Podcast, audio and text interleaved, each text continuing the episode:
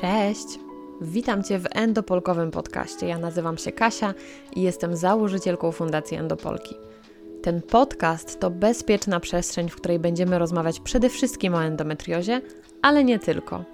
Razem z moimi gośćmi będę poruszać również temat zdrowia kobiecego, zdrowia psychicznego i holistycznego zadbania o ciało i umysł.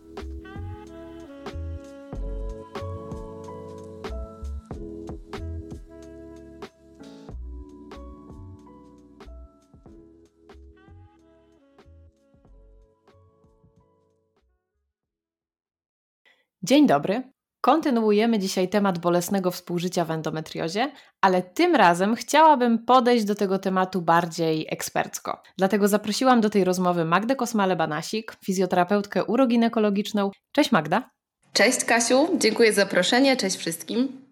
Z przyjemnością, zawsze z przyjemnością Cię tu goszczę. W poprzednim odcinku nakreśliłam szerzej temat bolesnego współżycia występującego często przy endometriozie. Przybliżyłam słuchaczom, jak wyglądają rozmowy w gabinecie ginekologicznym o bolesnym seksie, jakich totalnie niedopuszczalnych komentarzy niestety dopuszczają się lekarze, o czym też rozmawiałyśmy na naszym wyjeździe endopolkowym. Pewnie doskonale to pamiętasz, bo uszy więdły od tych opowieści ale też próbowałam jak najdokładniej przedstawić wielopoziomowość tego problemu, objawu czy zaburzenia. Nie dotyczy on tylko ciała, tej fizycznej strony, a szalenie mocno odbija się na psychice, burzy relacje, potrafi naprawdę solidnie nam namieszać. Dzisiaj jednak zaprosiłam Ciebie, żeby skupić się właśnie na ciele i porozmawiać o tym, jak ten temat wygląda z Twojej perspektywy, jakie zaburzenia seksualne wyróżniamy i oczywiście jak terapia fizjo może nas wesprzeć w tym problemie.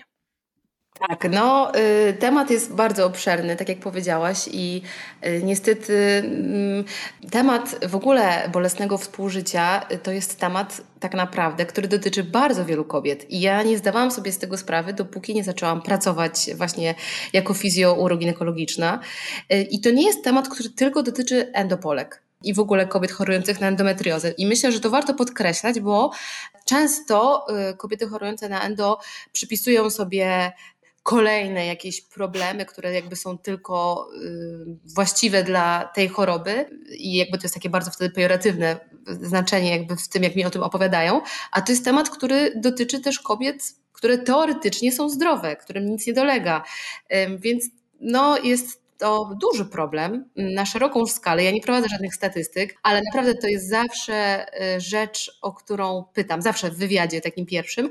I naprawdę znacząca większość kobiet jeśli nie na początku, to y, zazwyczaj gdzieś tam w trakcie wizyty okazuje się, że jednak jakiś problem jest, albo czasami to współżycie jest bardzo bolesne, e, czasami właśnie z tego powodu do mnie przychodzą. Szczęśliwie nie wszystkie pacjentki z endometriozą, które przychodzą do mojego gabinetu, mają problem z dyspareunią, czyli z tym bolesnym współżyciem. Znacząca większość tak, natomiast zdarza się na szczęście też taka sytuacja, że nie.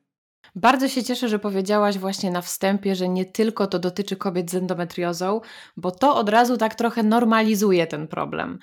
I to nie oznacza, że to my, endopolki, jesteśmy jakieś, wiesz, wybrakowane, jak to zdarza się, że y, takie słowa też słyszę od kobiet, tylko jest to bardzo powszechny problem, nie jest jakoś silnie związany tylko i wyłącznie z endometriozą, ale jednak mimo wszystko w tej endometriozie się pojawia często i powiedziałabym nawet, że jest to jeden z takich częstszych objawów, też coś, o co często pytają ginekolodzy na pierwszej wizycie.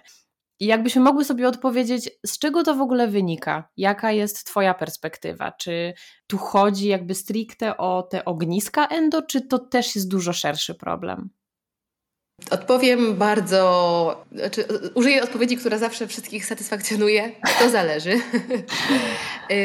Generalnie to, z czym ja zazwyczaj spotykam się w gabinecie, y, co jest takim powszechnym dosyć tematem i, i problemem teraz, to jest zbyt duże napięcie mięśni na miednicy. I to będzie uniemożliwiało penetrację albo bardzo ją utrudniało, to będzie dawało dyskomfort y, na początku współżycia albo w ogóle przez całe współżycie. Mm, więc jakby to jest taka najczęstsza, najczęstsza przyczyna, czyli właśnie zbyt duże, znaczy najczęstsza, bardzo częsta, o w ten sposób, bo nie prowadzę statystyk, ale to bardzo często się spotyka i właśnie to jest rzecz, która dotyczy e, kobiet niechorujących też na endo, czyli zbyt duże napięcie na miednicy, czyli to wejście do pochwy jest po prostu wąskie, mówiąc kolokwialnie e, i stąd właśnie jest to poczucie, że jest jakoś tak za ścisło, za, nie ma miejsca, ten penis po prostu jest za duży, to jest bolesne, więc jakby to jest pierwsza rzecz, tak? czyli zbyt duże napięcie na miednicy. Druga rzecz, co, która już będzie bardziej specyficzna dla e, endo, no to są, tak, tak jak wspomniałaś, te różne ogniska, mm, które Zdarzają się też w pochwie, to, to się zdarza, ale no bardzo często y, ta endometrioza lubi y, zagnieżdżać się mm, na więzadłach krzywomacicznych, czyli na takim więzadle, które otacza szyjkę macicy i przyczepia się do kości krzyżowej. A pochwa to jest taki kanał, który kończy się właśnie tą szyjką macicy, więc jeśli na górze jest jakaś blokada, czyli ta szyjka jest mało mobilna albo w ogóle jest nieruchoma, e, bo właśnie te więzadła gdzieś e, ją trzymają, nie pozwalają na tą ruchomość, no to fakt że ta część, która jest na końcu pochwy jest nieruchoma, będzie dawała dyskomfort. I to zazwyczaj będzie się objawiało tym, że mm, te głębsze penetracje są bolesne, albo gdzieś powiedzmy początek współżycia jest w miarę ok, a potem w miarę tego, jak przebiega stosunek, jest mniej komfortowo, albo po prostu jest niefajnie, bo i jest duże napięcie na miednicy, e,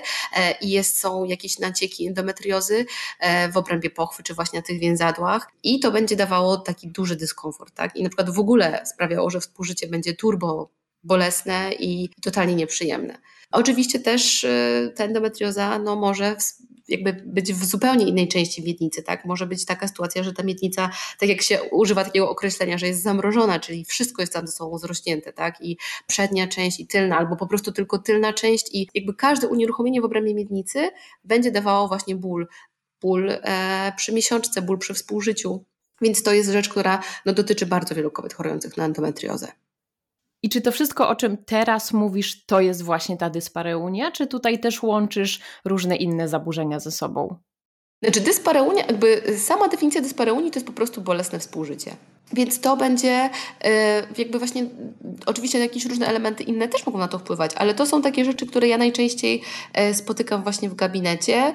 Tak, nie mówię tutaj o żadnej fizycznej blokadzie, no bo na przykład jeśli mamy e, zmianę endometrialną, na przykład, nie wiem, w obrębie pochwy, tuż przy wejściu, na przykład zdarzyło mi się tak, że ma pacjentka miała taką sytuację, no to wtedy jeśli mamy fizyczną blokadę, no to wiadomo, że to będzie też dużo bardziej bolesne, tak? Więc to wszystko nazywamy jakby to bolesne współżycie dyspareunią. Mamy jeszcze inne zaburzenie, czyli wulwodynie, czyli ból wulwy e, z angielskiego, z łaciny. E, wulwa po polsku to bardziej będzie po prostu srom, czyli wszystko to, co jest na zewnątrz, tak? Czyli wargi sromowe, wewnętrzne, zewnętrzne, ale wulwodynia to nie jest tylko jakby ból samego sromu, może być też w ogóle okolica krocza, okolica jakby tutaj e, miednicy i też sam ból w obrębie pochwy. To jest, więc wulwodynia to jest taki ból właśnie tej okolicy, ale niestety, który nie jest stricte związany ze współżyciem. Bo dyspareunia to jest tylko ból w czasie współżycia. Czyli jest współżycie, jest ból, nie ma współżycia, nie ma bólu, tak bardzo upraszczając. Natomiast wulwodynia to jest taki ból samoistny, który się pojawia i on nie jest związany e, tylko ze współżyciem. Może być taka sytuacja, że po prostu kobieta, która cierpi na tą chorobę, nagle dostaje takiego ataku bólu, tak, w obrębie właśnie sromu. I to może utrzymywać się krótko, długo. Mm, i to jest bardzo, bardzo trudne, bardzo nieprzyjemne y, doświadczenie. Też trudne w leczeniu. Ja akurat mam bardzo małe doświadczenie w leczeniu wulwodyni, mam po prostu mało takich pacjentek, mm, więc jakby nigdy nie trafiła do mnie pacjentka z, stricte z taką, e, z taką diagnozą, tak, jakby to gdzieś tam może wychodziło pośrednio, albo właśnie to była kobieta, która chorowała na endometriozę i dodatkowo okazało się, że jest problem z wulwodynią. Rzeczywiście musi być to bardzo trudne, jeśli nie dotyczy tylko tej jednej sytuacji, czyli tej intymnej, ale może się pojawiać o każdej porze dnia. Ale wciąż jakby mówimy, że wulwodynia jest zaburzeniem seksualnym. Mhm. Tak, tak, tak, tak, tak to rozróżniamy, tak to rozróżniamy. E, no i mamy też jeszcze takie zaburzenie, które nazywamy pochwicą. E, pochwica, czyli to jest wtedy taki mimowolny skurcz, bardzo mocny skurcz właśnie mięśni na miednicy, który czasami absolutnie uniemożliwia w ogóle penetrację, e, albo w ogóle aplikację tamponu, czy aplik- jakby w sensie wprowadzenie palca, czy czegokolwiek do pochwy jest, jest niemożliwe. I tutaj no niestety ta pochwica bardzo często ma jakieś takie podłoże, jakieś traumy, dużego stresu w przeszłości, e, nadużyć seksualnych też, więc tutaj bardzo często jeśli pojawia się problem z pochwicą, warto wtedy też skorzystać z pomocy psychologa, psychoterapeuty, bo jakby sama terapia taka uroginekologiczna e, po prostu no, będzie niewystarczająca. W ogóle ja mam takie przemyślenia, że pacjentki y, chorujące na endometriozę to są kobiety, które są bardzo świadome. Wiadomo, nie od początku, bo to też jest etap y, i jakby, e, jakby do, do, do, wszystkiego trzeba dojść. Natomiast mm, generalnie bardzo duża część moich pacjentek, które chorują na endo, korzysta z pomocy tak, psychologa, psychoterapeuty, więc powiedzmy już pewne rzeczy mają przepracowane. Ale ja i tak czy siak gdzieś tam zawsze sugeruję taką e, konsultację, jeśli widzę, że jest taki problem. No ale oczywiście to jest już decyzja pacjentki, czy, czy chce to zrobić, czy nie. No właśnie, i teraz już tutaj widzimy, jak bardzo wielopoziomowy jest to problem i że jeden specjalista nie wystarcza. No nie jest to wielkie zaskoczenie, jeśli mówimy o endometriozie, bo nigdy w endometriozie jeden specjalista nie wystarcza. Zazwyczaj jest to cały sztab różnych specjalistów, każdy ze swojej perspektywy patrzy na dany problem. Cieszę się, że fizjoterapeutki też podchodzą do tego tak, że sugerują innych specjalistów. No ale dobrze, mamy dyspareunię, mamy wulwodynię, mamy pochwicę. I powiedz mi, czy spotkałaś się z tym, że jest kobieta z endometriozą, która ma wszystkie te trzy zaburzenia. Czy to jest w ogóle realne, żeby naprawdę mieć aż tak poważny problem w życiu seksualnym, czy zazwyczaj jest na przykład endometrioza i jest wulwodynia? No bo jakby o dyspareunii już powiedziałaś, że jest to ogólnie ból podczas współżycia. Wszystko jest możliwe. Jakby ciało ludzkie ma nieograniczone możliwości y, adaptacji do różnych sytuacji, y, więc myślę, że y, i takie sytuacje też są, że są. Ja nie ma, nigdy nie spotkałam się z taką pacjentką, być może jeszcze, natomiast na pewno gdyby przyszła do mnie dziewczyna, która by, e, która by właśnie miała te wszystkie trzy zaburzenia, czyli ja bym na przykład nie była w stanie jej zbadać w ogóle wewnętrznie, no bo to napięcie na mięcie jest po prostu tak gigantyczne, plus mówiłaby mi o tej sytuacji, że jest ból e, po prostu gdzieś tam, który samoistnie się pojawia, no to tutaj jakby nie byłoby w ogóle możliwości, żeby e, nie nie zalecić jej w ogóle współpracy z psychologiem, bo to znaczy, że jest bardzo duże zaburzenie w obrębie miednicy. Mięsień na miednicy i ogólnie ta okolica miednicy to jest takie miejsce no, bardzo intymne, które niestety kumuluje też jakieś trudne przeżycia, traumy, to jest też związane z, z naszą ewolucją, bo blisko miednicy znajduje się taki bardzo duży zginacz biodra, e, mięsień biodrowo-lędźwiowy, który jest mięśniem e, takim też kumulującym e, napięcie, emocje, e, mięśniem, który w momencie, kiedy mamy zagrożenie, jakby napina się, aktywuje nasze biodro, czyli nas motywuje do tego, żebyśmy uciekali. I właśnie jeśli tam się jakieś takie trudne przeżycia kumulują, na przykład zespół stresu poorozowego, to napięcie w ciele bardzo często się tam kumuluje. Więc jeśli mamy takie trudne doświadczenia w życiu, różne traumy, dla każdego to będzie coś innego, prawda? Tutaj nie mówię tylko o nadużyciach seksualnych, e, których też niestety jest bardzo dużo, mm, no ale to jest bardzo odrębny temat i bardzo duży. Natomiast um, generalnie jakieś, wiecie, trudne przeżycia z przeszłości, y, nawet z dzieciństwa, o których my możemy po prostu już nie pamiętać, a nasze ciało pamięta i to będzie blokowało nas, zamykało, tak sprawiało, że nasza miednica, nasz brzuch będzie chciał się jakby zamknąć, uciec, ochronić. Y, no i tutaj no, taka na pewno praca y, z ciałem, uwalnianie różnych napięć ciała, czyli na przykład terapia TRE, tak, czyli właśnie praca z ciałem, kiedy wprowadzamy ciało wibracje, żeby właśnie uwolnić te różne trudne emocje, czy inne formy ruchu, czy właśnie tutaj psychoterapia, fizjoterapię, no tutaj na pewno trzeba było zadziałać kompleksowo w takiej sytuacji. Plus, no nie mówiąc o tym, że taka osoba, która cierpiałaby na te wszystkie trzy dolegliwości, ale nawet już nie, y, nie, nie musimy brać y, takiej teoretycznej sytuacji pod uwagę, ale no każda moja pacjentka, która przychodzi do mnie z dyspareunią, e, no po prostu cierpi, tak? No bo na przykład nie jest w stanie współżyć, albo to współżycie jest bardzo dla niej niesatysfakcjonujące. No i wiadomo, no to jest taka część związku, która jest ważna, która bardzo scala, no i jeśli na, tym, na tej płaszczyźnie takiej intymnej jakby coś nie gra, no to często w ogóle zaczynają się pojawiać jakieś problemy. No i tutaj też pojawia się druga sytuacja, komunikacja. No bo jeśli pojawia się jakiś problem e, w obrębie współżycia, który, na, bo to czasami jest tak, że to się pojawia w którymś momencie e, na etapie właśnie e, chorowania na endometriozę. To nie zawsze jest tak, że kobieta, która dostaje diagnozę, od razu ma wszelkie różne problemy. Chociaż w Polsce na razie ten mm, pro, proces diagnozy jest bardzo długi, więc zazwyczaj już jeśli ta endometrioza jest, to ona tam sobie postępuje i, i się rozwija, mm, więc ta dyspareunia zazwyczaj gdzieś tam już u, u tej kobiety jest, no ale to generalnie no, będzie bardzo sprawiało, jakby bardzo bardzo dla niej niekomfortowe, bardzo niekomfortowe dla tego związku. I czasami jakby nawet pewne związki nie są w stanie przetrwać takich sytuacji, bo na przykład kobieta nie mówi otwarcie o tym, że to jest bolesne, zaciska zęby, dobra, jakoś to przetrwam, no bo wiadomo, seks jest ważny w związku, więc muszę się postarać, no a przecież to nie o to chodzi. To ma być przyjemne dla obu stron. Każda ze stron powinna odczuwać satysfakcję i chęć na to współżycie,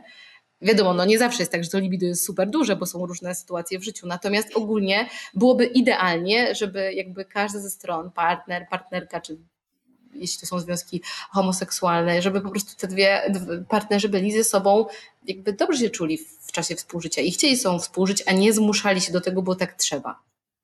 Tyle ważnych wątków, Magda. Ta przyjemność, na pewno jeszcze do tego wrócimy, bo też bym bardzo chciała podkreślić, że współżycie ma być przyjemne dla obydwu stron, ale o tym za chwilę.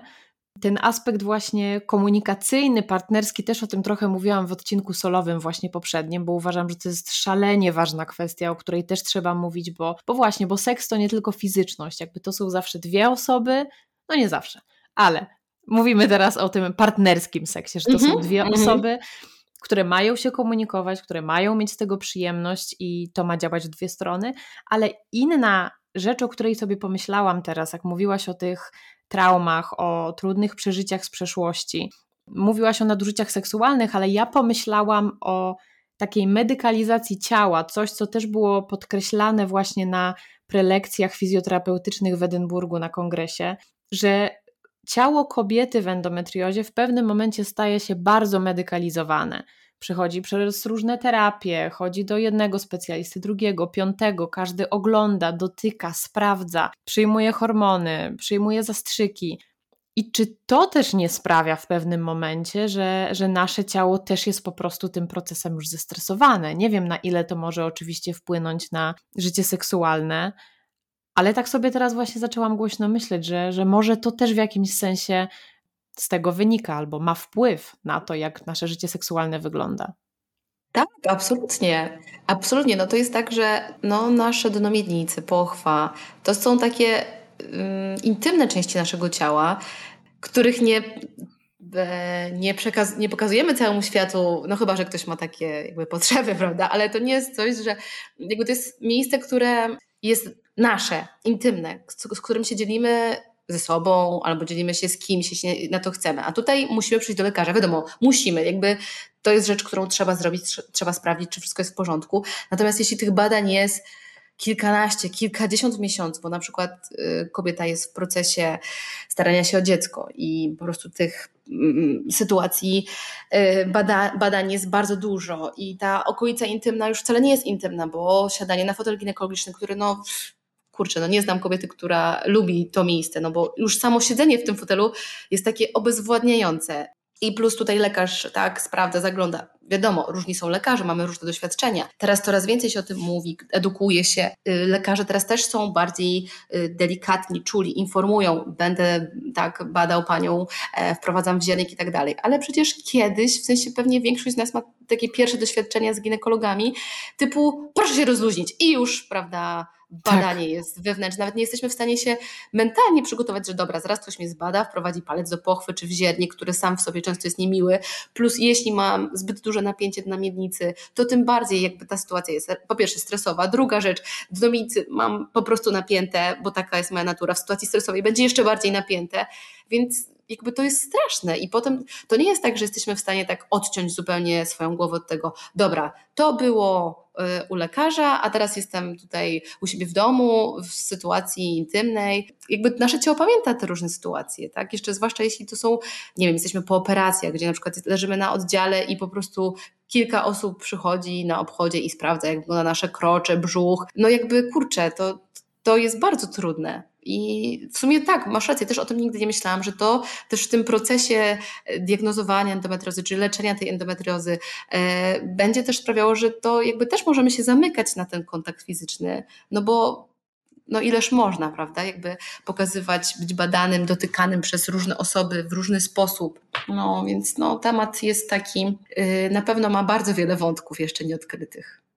Tak, zresztą tak sobie myślę, na ile też jesteśmy w stanie rozgraniczać, że ten kontakt jest dla nas komfortowy, lubimy, jak ta osoba nas dotyka, ale jak ta nas nie dotyka. W pewnym momencie to już tak bardzo chcemy zachować to ciało dla siebie, że pewnie przed wszystkimi stawiamy taką barierę, ale to zdecydowanie jest temat jeszcze do poruszenia z psychologiem, więc dziękuję tutaj za e, wskazówkę i za lampkę, która mi się nad głową zapaliła. Trzeba będzie poszerzyć e, te tematy właśnie. A to twoja głowa, to twoja głowa tą myśl tutaj jakby ściągnęła. Widzisz, tak, tak się naprowadzamy też po prostu. Tak, tak tworzymy tak, nowe tak. pomysły. Tak to działa w fundacji. Mam w takim razie pytanie, bo ja z, jakby z własnego doświadczenia też wiem, że fizjoterapia uroginekologiczna może pomóc w takim problemie, ale przede wszystkim pierwsze pytanie, w jaki sposób ty jesteś w stanie wesprzeć kobiety właśnie w kontekście bolesnego współżycia w endometriozie? I czy zawsze udaje się problem pożegnać, czy to jest jednak długa droga i nigdy nie wiesz, do jakiego momentu dojdziesz? No, niestety jest to skomplikowany proces i nie zawsze kończy się sukcesem. Generalnie to, co ja mogę zrobić, więc zawsze najpierw sprawdzam oczywiście, bo jakby badanie uroginekologiczny wygląda tak, że ja badam pacjentkę oczywiście za jej zgodą przez pochwę, nie używam wziernika, e, to jest badanie palpacyjne, e, no i w ten sposób jakby oceniam jakby zewnętrznie okolice krocza, jakie jest napięcie, potem badam wewnątrz pochwy, sprawdzam jakie jest napięcie, proszę o skurcz, relaks, no i generalnie w ten sposób jestem w stanie ocenić funkcjonalnie dno miednicy. I najczęściej faktycznie jakby to, czym ja mogę pomóc jako fizjoterapeutka, to jest właśnie z tym zbyt dużym napięciem mięśni na miednicy. No bo jeśli są nacieki endometrialne na y, więzadłach szołomacicznych, no to oczywiście niestety w żaden sposób nie jestem w stanie ich zlikwidować. Mogę popracować manualnie z okolicą mięśni na miednicy, z okolicą trzewi, od strony brzucha, żeby troszkę tą jakby ruchomość zachować. Natomiast na samą zmianę endometrialną, naciek, no tutaj fizjoterapia nie pomoże. Natomiast jeśli chodzi o zbyt duże napięcie mięśni na miednicy, to jak najbardziej już tak. Więc pierwsza rzecz jest zawsze taka, że jakby pytam kobiety, czy ona jest świadoma swoich mięśni na miednicy, czy bo to nie jest wtedy takie oczywiste. To są mięśnie, które są głęboko e, schowane w naszej miednicy. Dla wielu kobiet w ogóle ten obszar krocza jest taką zagadką, w sensie, no okej, okay, dobra, podczas higieny tam umyję okolice krocza, ale oby szybko, oby szybko, no bo to jest, nie wiem, niefajne, nie, nieprzyjemne. Niektórych wręcz odraża ta okolica, co, co swoją drogą, myślę, że to jest kolejny temat na rozmowę z psychologiem, czasami bierze się mm, z takiego życia, z takiego wczesnego dzieciństwa i z tego sposobu, jak nas przewijano, jak dbano o naszą higienę, jakie podejście do tego mieli nasi rodzice. Czy to było typu, że ojejku, prawda, przewijam byle jak patrzę, no dziecko widzi tą mimikę rodziców, więc też zapamiętuje, że okej. Okay. Albo na przykład dziecko odkrywa swoje ciało, więc w pewnym momencie będzie dotykało swojej e, cipki, swojego penisa, no jakby to jest normalna rzecz, no poznaje swoje ciało. Jeśli w tym momencie rodzic zostaw, B, B, nie dotykaj, nie wolno, fu, nie, zostaw, no to my też wtedy mamy wyrastamy w takim poczuciu, że to jest coś złego, że tego nie wolno dotykać, że to jest okropne. Wydaje się, może dla kogoś teraz to, co powiedziałam, totalnie dziwne, ale nie, słuchajcie, to jest rzecz, z którą generalnie wiele z nas nawet pewnie nieświadomie właśnie się e, rozwija i dlatego dla niektórych os osób dotyk tego krocza mm, jest bardzo nienaturalny, jest dziwny. Kiedy ja mówię pacjentce, że na przykład polecam, żeby oglądać krocze w lusterku, żeby dotykać, to niektóre kobiety są no, nie wiem, czy mogę powiedzieć obrzydzone, ale jakby bardzo zdegustowane, typu nie, dotyk, dotyk tego miejsca to przecież to jest takie okropne, a przecież to jest nasze ciało. Więc no słuchajcie, jeśli ja mam takie podejście do swojego ciała, że nie, kroczę w ogóle, ble, w ogóle nie chcę tego widzieć, dotykać, no to czy jeśli inna osoba będzie to, do, tego dotykała, tak, to czy to będzie dla nas o wiele bardziej komfortowe? Także to jest bardzo duży temat, myślę, ale ogólnie jakby zawsze więc strasznie dużo tutaj dzisiaj dygresji, przepraszam. E, tak, to ale... są wszystko bardzo ważne wątki. Ale wracając do tematu właśnie tej świadomości dla miednicy, więc to wcale nie jest takie oczywiste. To są mięśnie, które są wewnątrz, więc dla niektórych osób jakby totalnie, kiedy ja pytam zawsze, czy pani jest świadoma, nie zawsze, jakby ktoś mówi, Boże, nie wiem w sumie, nawet nie wiem jak to napiąć, to nie jest nic dziwnego, więc jeśli ktoś teraz słucha tego, e, tutaj teraz słucha naszej rozmowy i próbuje właśnie napiąć to do miednicy i, i wyczuwa, że kurczę, kompletnie nie wiem o, o czym one mówią, nie, denerwujcie się, tak może być. Tej świadomości ciała trzeba się nauczyć, jak wszystkiego, prawda? To nie jest takie, nie budzimy się, nie rodzimy się e, z taką świadomością, że wiemy doskonale, jak oddychać, jaką przyjmować postawę. E, jakby tego się uczymy. I tak samo jest z dnem miednicy. To są mięśnie głębokie, więc dla niektórych kobiet jest to bardzo proste, dla niektórych jest to bardzo trudne. Więc to jest pierwsza rzecz. Trzeba sprawdzić, czy ta kobieta jest w ogóle świadoma tych mięśni. Druga rzecz, właśnie, jakie jest to napięcie spoczynkowe? Czy to napięcie jest prawidłowe, czy, czy, czyli jeśli ja mm, badam tą okolicę, czy ona jest elastyczna, czy jest twarda, czy sam dotyk delikatny krocza już sprawia, że kobieta się napina i, i jakby widzę, że to jest dla niej nieprzyjemne, na tym etapie zaczynamy pracować, tak? Jeśli to napięcie jest zbyt duże, okazuje się w badaniu, że kobieta jest w stanie napiąć do miednicy, ale w ogóle nie jest w stanie rozluźnić, albo kompletnie nie czuje tego, tej okolicy, no to trzeba najpierw poprawić czucie tego miejsca, e, ukryć ją lepiej, czyli y, najprostsze w świecie ćwiczenia typu krążenia miednicą, kołysanie miednicą, dotyk krocza, oglądanie krocza w lusterku, żeby po prostu zbudować świadomość tej, tej okolicy, oswoić się z nią, rozumieć ją, e, zrozumieć ją i w tym momencie dopiero można zacząć pracować z taką okolicą, tak? Jakby swoją twarz oglądamy codziennie kilkanaście razy w lusterku, dbamy o nią, nakładamy różne kremy, na nasze ciało jakieś balsamy, a czasami to okolica krocza jest taką totalną zagadką, więc trzeba ją poznać lepiej, na pewno. Jeśli jest właśnie to zbyt duże napięcie na miednicy, no to ja staram się nauczyć pacjentkę takiej świadomej relaksacji. Jeśli nie jest to możliwe, no to tutaj można wspomagać się różnymi produktami takimi do pracy z dnem tak? Na przykład są takie masażery dna miednicy specjalne, można stosować elektrostymulację, która będzie e, jakby rozluźniała dna miednicy, przez pewne parametry, które wybieram. Można pracować z biofeedbackiem, tak? Czyli to jest e, wtedy kobieta kupuje jakby swoją sondę dopochwową, którą aplikuje się do, e, do pochwy i w czasie terapii mm, mam takie różne urządzenia, które zbierają sygnał mm, właśnie taki z ciała i na tym, na tym urządzeniu widać, rysuje się taki wykres i wtedy widać widać, jakie jest napięcie spoczynkowe, jaka jest siła skurczu, jaka jest siła rozkurczu. I to też czasami bardzo e, naprowadza kobiety do takiej intuicyjnej pracy. Wtedy rozumieją, ok, czyli tutaj widzę, że wykres idzie wysoko, czyli to jest duże napięcie, więc muszę postarać się, żeby ten wykres był spadał jak najniżej. Generalnie e, można też w taki sposób się wspomagać, tak? Ale nie zawsze jest to konieczne. To jest bardzo, bardzo indywidualne zawsze. To teraz pytanie do naszych słuchaczek. Kiedy ostatni raz widziałyście swoją cipkę? A może nigdy? Właśnie, bardzo ważne pytanie. Super, Kasiu, że je zadałaś. Pomyślcie proszę o tym, dziewczyny. Naprawdę, uwierzcie mi, że budowanie świadomości swojego ciała to jest jedna z najlepszych rzeczy, które możemy dać naszemu ciału. Więc poznanie go, zrozumienie, jak działa. To oczywiście to jest skomplikowane, ale zrozumienie tak, tak. Nas, dla siebie, na swój rozum. E, bo potem właśnie wy jesteście będziecie dzięki temu bardziej wyczulone i będziecie czuły, okej, okay, dobra, czyli tu jest napięcie, czyli powinnam postarać się rozluźnić. I to jest też to, co, o czym wspomnieliśmy wcześniej, ta przyjemność. W sensie, jeśli ja nie znam okolicy krocza, jakby totalnie jestem od niej odłączona, typu jest duże napięcie, jakby jestem nauczona, że to jest zła okolica, że nie mogę jej dotykać, nie chcę jej dotykać z różnych względów. Każdy jest inny. Natomiast no, jakby tu, tutaj trudno odczuwanie przyjemności, jeśli my jesteśmy tak totalnie odcięci od, od tej części naszego ciała. No i to będzie bardzo utrudniało współżycie. Bardzo. W sensie no tak. Mm, mam poczucie i takie doświadczenie, że im jest większa świadomość tej okolicy, im bardziej jesteśmy świadomi tej okolicy, to wtedy jesteśmy w stanie odczuwać większą przyjemność z seksu w każdym wydaniu, tak? Czy z partnerskim, czy solo. Więc a to jest ważny obszar, jakby ta seksualność jest ważna. Ona w naszej kulturze jest taka, nie wiem, odcięta, mało się o tym jeszcze mówi niestety, ale to jest coś, co jest dla człowieka totalnie naturalne. Totalnie naturalne. Tak, a niestety kulturowo jest to naznaczone takim trochę aktem, powiedziałabym, brudnym. Przede wszystkim właśnie ten seks solo, czyli masturbacja, no źle nam się kojarzy w społeczeństwie, tak? Jest bardzo piętnowane przez Kościół, y, ale nie tylko, po prostu są pewne społeczności, które absolutnie nie dopuszczają takiej formy.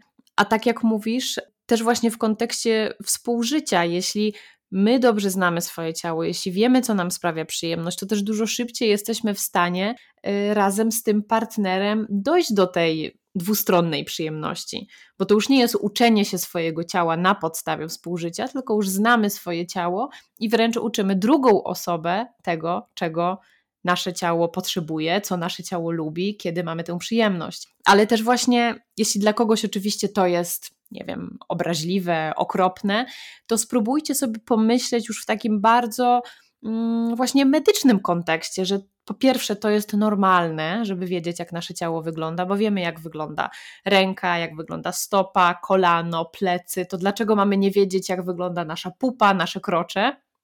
To jest taka sama część ciała przecież. A po drugie, jeśli wiemy też, jak wygląda chociażby właśnie nasze krocze w sytuacji, kiedy jest wszystko w porządku, to też dużo szybciej odróżnimy, kiedy coś złego się dzieje. Więc to jest tak naprawdę ważne, bo w momencie, gdy mm, Dam przykład właśnie tej ręki. Jeśli widzimy, że mamy jakąś spuchniętą rękę, bo na przykład miałyśmy upadek, to od razu wiemy, że coś się złego dzieje i trzeba z tym pójść do lekarza. Z każdą inną częścią tak będzie spuchnięta powieka, czerwone ucho. No, można tutaj przykładów dać tak naprawdę niezliczoną e, liczbę. Więc jeśli rzeczywiście jest ktoś, kto nie chce dla samej przyjemności dotykać swojego ciała i jak najbardziej nie namawiamy do tego, to jest totalnie kwestia indywidualna, jedynie staramy się jakby budować świadomość, że jest to normalne, to spójrzcie na to z takiej bardziej po prostu zdrowotnej strony, ale pamiętając, że mamy prawo do przyjemności. Tak jak mężczyzna ma prawo do przyjemności podczas współżycia, kobieta również ma prawo i po prostu nie zapominajmy o tym aspekcie, bo uważam, że to jest bardzo pomijane. I to, co Magda też powiedziałaś, że kobieta sobie pomyśli, a zagryzę dzisiaj zęby i jakoś to pójdzie, to jest totalnie takie współżycie dla mężczyzny, bo on tego potrzebuje, bo jesteśmy w związku. Ale co ze mną? Dlaczego nie zadaję sobie tego pytania, co ze mną, gdzie ja mam takie samo prawo? Tak, absolutnie, absolutnie się z Tobą zgadzam. No to jest niestety jeszcze pokłosie tak, że kobieta jakby ma tutaj zaspokajać mężczyznę. To jest jakąś totalną bzdurą. W ogóle to jest dramat. Ale no niestety, no ta, tak nas wychowywano, tak, do tej pory, że jakby no małżeństwo wiadomo, no mężczyzna tutaj głowa rodziny, a kobieta ma usługiwać. Bardzo się pozmieniało teraz, na szczęście. Jakby ten podział obowiązków jest inny. Kobiety jakby otwarcie mówią o swoich prawach y, i jakby należy nam się też właśnie to, żeby y, po prostu odczuwać satysfakcję seksualną i korzystać z tego seksu. To jest tak, że jeśli kobieta się czuje dobrze, to mężczyzna też się czuje dobrze i jakby wtedy o wiele fajniej jest jakby każdej ze stron, jakby naprawdę i uważam, że to jest bardzo istotne, żeby komunikować, jeśli w ogóle, no oczywista sprawa, że jeśli nie mam ochoty na współżycie, no to jakby uważam, że to zawsze powinno być uszanowane przez drugą osobę i to jest w ogóle bez, jakby to jest oczywista rzecz. Natomiast druga sprawa, jeśli właśnie pojawia się jakiś ból, dyskomfort. I ten ból, dyskomfort oczywiście też może być związany z fazą cyklu, bo to jest tak, że nasze ciało jest tak skonstruowane, że jeśli jakby miesiączka odbywa się bez żadnej e, tutaj stymulacji, e, jest w naturalny sposób. No wiadomo, tutaj w przypadku endometriozy często ta miesiączka jest bardzo bolesna i wtedy cykl wyłączany, bo to wtedy zmniejsza dolegliwości bólowe, zatrzymuje rozwój endometriozy często właśnie o to chodzi, żeby po prostu żyć bez tego bólu. Natomiast jeśli kobieta stosuje środki hormonalne, no to niestety to będzie też wpływało na jakość śluzówki, będzie ją wysuszało i to będzie sprawiało, że na przykład to współżycie wcześniej powiedzmy było w miarę jakoś, jakoś ok, natomiast odkąd zaczęłam brać tabletki, super, no nie mam bolesnego, bolesnego współżycia i Boże, życie jest piękne, czy przepraszam, nie mam bolesnych miesiączek i życie jest e, super, natomiast zaczęłam mieć problem ze współżyciem, no to na pewno trzeba o tym powiedzieć partnerowi, że kurczę, wiesz co, coś jest nie tak, powiedzieć oczywiście o tym ginekologowi, wybrać się do fizjo, bo na przykład okaże się, że okay, jakość śluzówki jest słaba, bo zawsze przy środkach hormonalnych tak, zazwyczaj w większości kobiet tak się dzieje, że ona się po prostu wysusza, więc wtedy może warto stosować globulki dopochwowe, mm, czyli coś, co jest bardzo bezpieczne, co można kupić e, normalnie w aptece, jest to dostępne bez recepty, e, można stosować różnego rodzaju lubrykanty, najlepiej na bazie wody, e, bo takie są, mają naturalne pH dla naszej pochwy i to będzie bardziej komfortowe dla, dla kobiet. Więc generalnie jest coś, co możemy zrobić dla naszego ciała, tak? Więc przede wszystkim komunikacja, komunikacja, komunikacja. No i tak jak powiedziałaś, no to poznawanie swojego ciała, no dla mnie to jest kluczowe. I tak płynnie przeszłyśmy do rad, a raczej wskazówek odnośnie do tego, co możemy zrobić same poza pracą z fizjoterapeutką uroginekologiczną, żeby jednak to współżycie było przyjemniejsze. Dobrze, że mówisz o śluzówce, bo niestety, ale rzadko o tym słyszę i niestety, drodzy lekarze, też rzadko o tym mówicie swoim pacjentkom, że podczas y, wieloletniego brania właśnie różnych hormonów ta śluzówka też ulega pewnym zmianom. Ja to też obserwuję u siebie, że rzeczywiście jest dużo bardziej sucho, ale nawet nie tylko w okolicach pochwy, ale generalnie ta śluzówka mam wrażenie, że się zmienia. Więc to jest pierwsza kwestia, żeby właśnie nawilżać, używać globulek. Na pewno fizjo są w stanie Wam zawsze doradzić, jakie globulki będą odpowiednie, jak nie wiecie. Mm, lubrykanty, tak jak Magda mówi, na bazie wody, ale co jeszcze możemy zrobić? Tutaj chodzi mi przede wszystkim o różne gadżety. Gadżety erotyczne, tak to nazwijmy, czy masażery intymne, to chyba jest taka bardziej poprawna nazwa. Tak, jak najbardziej. Znaczy, wiecie, no przede wszystkim trzeba, jakby, jeśli już wiecie, że to denominacja jest napięte, to tutaj raczej fizjoterapeuta Wam nawet jest w stanie polecić jakieś konkretne rzeczy, ale to, co warto, yy, jakby to, co warto robić, no to tak jak już mówiłyśmy, to jest naprawdę bardzo ważną radą i to podkreślmy jeszcze raz, żeby oglądać to krocze. My jesteśmy specjalistami od swojego ciała, więc jeśli coś jest nie tak, jeśli znamy nasze ciało, wiemy, że ok, coś się zmieniło, idę, sprawdzam, czy jest, nie wiem, to jakaś zmiana krótkofalowa, czy coś się dzieje, prawda? Więc to jest jakby jedna rzecz. I jeśli chodzi o różnego rodzaju jakby takie gadżety erotyczne, terapeutyczne, tutaj można jakby działać na kilku płaszczyznach, no bo tak, można pracować z takim klasycznym wibratorem. Klasyczny wibrator, e, jeśli jest dużo napięcia w obrębie dna miednicy, jeśli jakby ta cała okolica dna miednicy jest taka napięta, samo wprowadzenie do, nawet palca czy tamponu do pochwy nie jest możliwe, no to tu właśnie praca z okolicą krocza, czyli jeśli ja będę pracowała z jakąś wibracją, czyli właśnie wibratorem na kroczu czy wokół krocza, to też powinno troszkę rozluźniać mięśnie, bo wibracja tak, tak działa, że poprzez, e, poprzez wprowadzenie naszych tkanek w wibracje, poprzez pobudzenie układu nerwowego będzie się troszkę ta okolica rozluźniała, więc na pewno praca z, z wibratorem może być pomocna, czy właśnie z takim masażerem mięśni na miednicy. Ja na przykład z sam, samymi wibratorami jakby nie, nie pracuję, nie polecam pacjetek konkretnych, ale właśnie masażer na miednicy już tak, który generalnie wygląda trochę inaczej, ale no pełni podobne funkcje. Tak? E, kolejna rzecz też są takie diliatory, czyli rozszerzacze pochwy i można kupić w internecie są różne rodzaje. Ważne, żeby kupić to z dobrego materiału, czyli właśnie są takie silikonowe, takie są najfajniejsze, bo są najbardziej naturalne dla naszego ciała. I to diliator, czyli rozszerzacz, czyli zaczynamy od takiego malutkiego rozszerzacza i potem po prostu stopniowo pracując z tym codziennie czy co kilka dni, e, staramy się zaplikować jakiś większy diliator, żeby na przykład możliwe było współżycie, albo żeby możliwe było badanie wziernikiem, bo to wcale nie jest też takie mm. oczywiste. A tutaj, no jakby wiadomo, to badanie ginekologiczne e, no jest bardzo istotne. Bardzo jest istotne, żeby tak. chodzić regularnie do ginekologa. E, no w kontekście endometriozy to w ogóle jest jakby absolutnie bezapelacyjne, ale nawet jeśli, nie wiem, mamy córki, tak, które w pewnym momencie no, będą, staną się kobietami i, i ważne jest, żeby poszły też na pierwszą wizytę, no to tutaj, a jeśli mają problem z tym, no to ważne jest, żeby dobrać taką formę terapii, taką możliwość e, stosowania właśnie różnych znaczy nie, nie, bo to teraz źle zabrzmiało, bo nie chcę powiedzieć, że okej, okay, to teraz tutaj, prawda, namawiamy nastolatki, żeby korzystały z różnych urządzeń e, przed badaniem ginekologicznym. To nie o to chodzi, absolutnie. Jeśli jest problem z badaniem ginekologicznym, no to jakby no, wiadomo, że coś jest nie tak. Jakby to nie jest normalne. Jakby wprowadzenie wdziernika do pochwy powinno być możliwe dla kobiet które współżyją. Tak? Więc to jest bardzo, bardzo istotne. Więc tutaj możemy w ten sposób pracować, korzystać w taki sposób z terapii. Też bardzo ważne jest to poprawa ukrwienia w obrębie miednicy, czyli najprostsze w świecie naprawdę ćwiczenia oddechowe, e, bo praca e, z oddechem do przypony, do brzucha też będzie wpływała na to, co się dzieje z mięśniami na miednicy, e, więc jakby to jest bardzo istotne, bardzo podstawowe i to powinno być naturalne dla naszego ciała, ale niestety często przez wzorce takie, które mamy w XXI wieku, czyli bardzo dużo siedzimy, dużo się stresujemy, to ten oddech jest bardzo zły, kiepski jest, właśnie ta do domienicy jest bardzo napięte, więc jakby trzeba to trochę odwrócić, rozluźnić domienicy, poprawić oddech, poprawić postawę, bo to będzie wszystko pozytywnie wpływało na, e, na to, jak to domienicy funkcjonuje, jak my je odczuwamy też.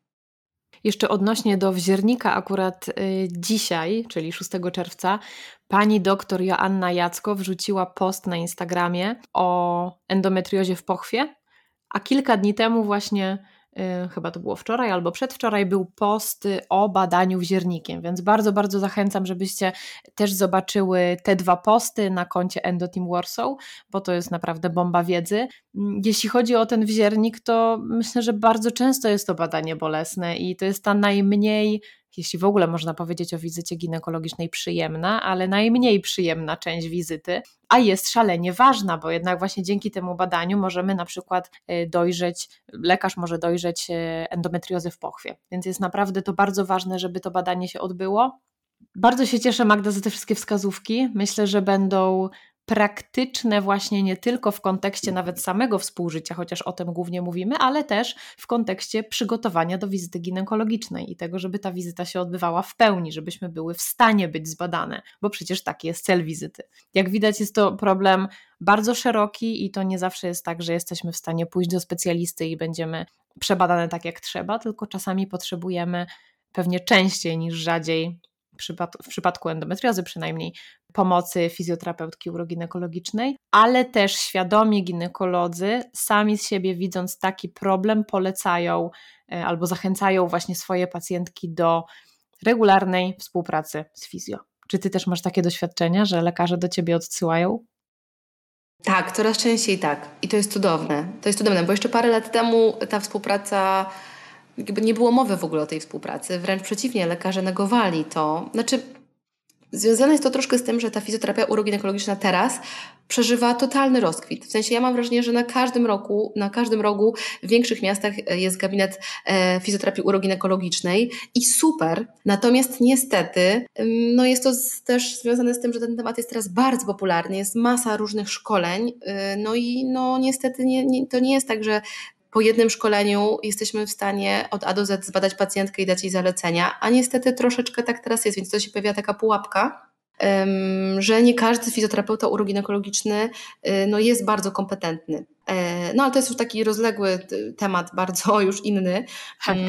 Na szczęście jakby faktycznie jest tak, że lekarze, szczególnie lekarze, których jakby nie znam osobiście, w sensie nie współpracuję tak ściśle na co dzień z lekarzami, którzy y, tutaj specjalizują się w leczeniu i terapii endometriozy, natomiast Generalnie mam e, pacjentki, które chodzą do takich powiedzmy topowych moich kilku lekarzy, jest kilku takich w Polsce. E, ja pracuję oczywiście w Warszawie, znaczy oczywiście ja pracuję w Warszawie, więc no zazwyczaj pacjentki z okolic Warszawy do mnie przyjeżdżają i faktycznie e, dostają zalecenia od, od tych specjalistów, że tak, fizjoterapia uroginekologiczna to jest cudowne, wspaniałe, no bo chodzi o to, że wszyscy gramy do jednej bramki i, i jakby Oczywiście to nie jest tak, że fizjoterapia zmniejszy te nacieki endometrialne, czy je zniweluje, to jest niemożliwe, natomiast może znacząco poprawić jakość życia. I właśnie może wpłynąć tutaj w kontekście tego bolesnego współżycia na to, że to e, współżycie będzie po prostu mniej bolesne albo czasami się udaje, mam też takie sytuacje szczęśliwie, że jakby to bolesne współżycie w ogóle no, jest to temat, który powiedzmy jest zamknięty na większość czasów, miesiąców, więc to jest super. Natomiast wiadomo, dno miednicy to są, to jest taka okolica, która jakby oddziałuje cały czas. Kiedy my się stresujemy, ono też się napina, więc e, może być tak, że ogólnie z tym współżyciem jest lepiej, ale jeśli mamy dużo stresu w głowie, dużo napięcia, no to po prostu nasze ciało może nie będzie wystarczająco rozluźnione i to w tym momencie może troszkę będzie mniej bolesne. Ale i jeśli my jesteśmy świadome swojego ciała, to jest ważne, bo my zauważymy, aha, okej, okay, czyli to o to chodzi, po prostu jestem napięta, dobra, postaram się chwilę rozluźnić, przegadam to z partnerem, z partnerką, albo po prostu wezmę kilka oddechów i zobaczę, czy się uda, tak? A nie właśnie to podejście, dobra, zagryzę zęby i co ma być, to będzie. To jest najgorsza rzecz, którą możemy zrobić dla siebie. No bo to jest tak, że jeśli my wiemy, że to będzie bolało, to już się napinamy. Tak jak z badaniem u ginekologa. Wiemy, że o, ten wziernik zaraz. No to jeśli nie mam świadomości tej okolicy, no to dobra, zacisnę zęby, jeszcze bardziej się napnę, jakoś to będzie.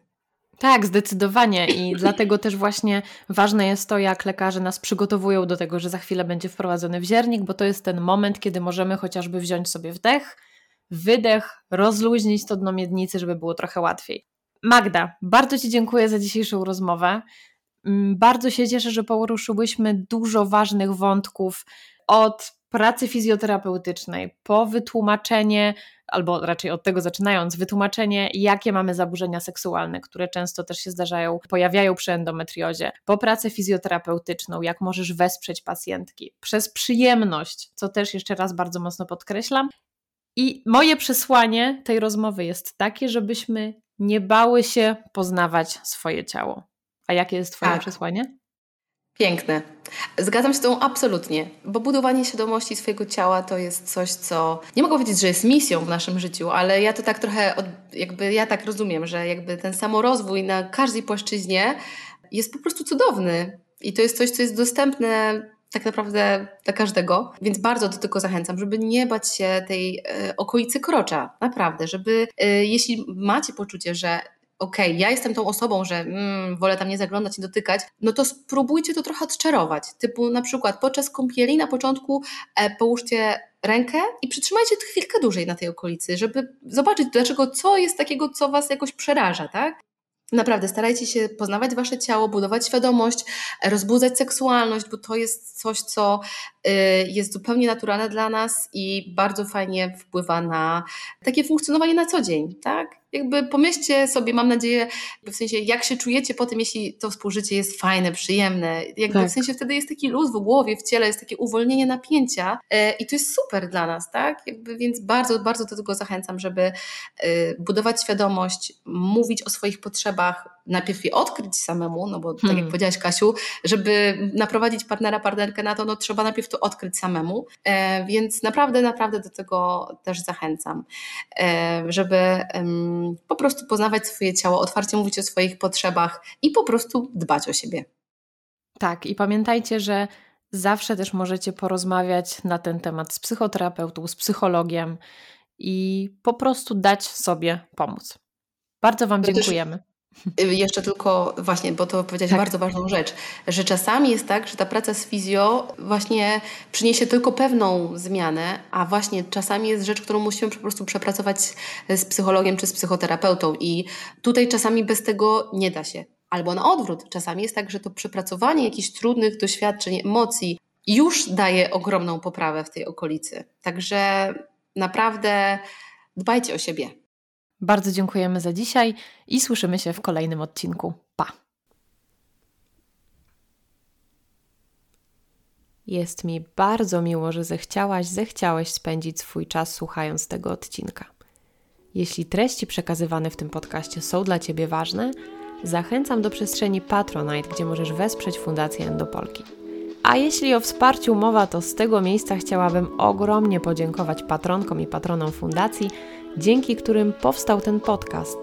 Mam nadzieję, że czujecie się jego częścią. Do usłyszenia za tydzień.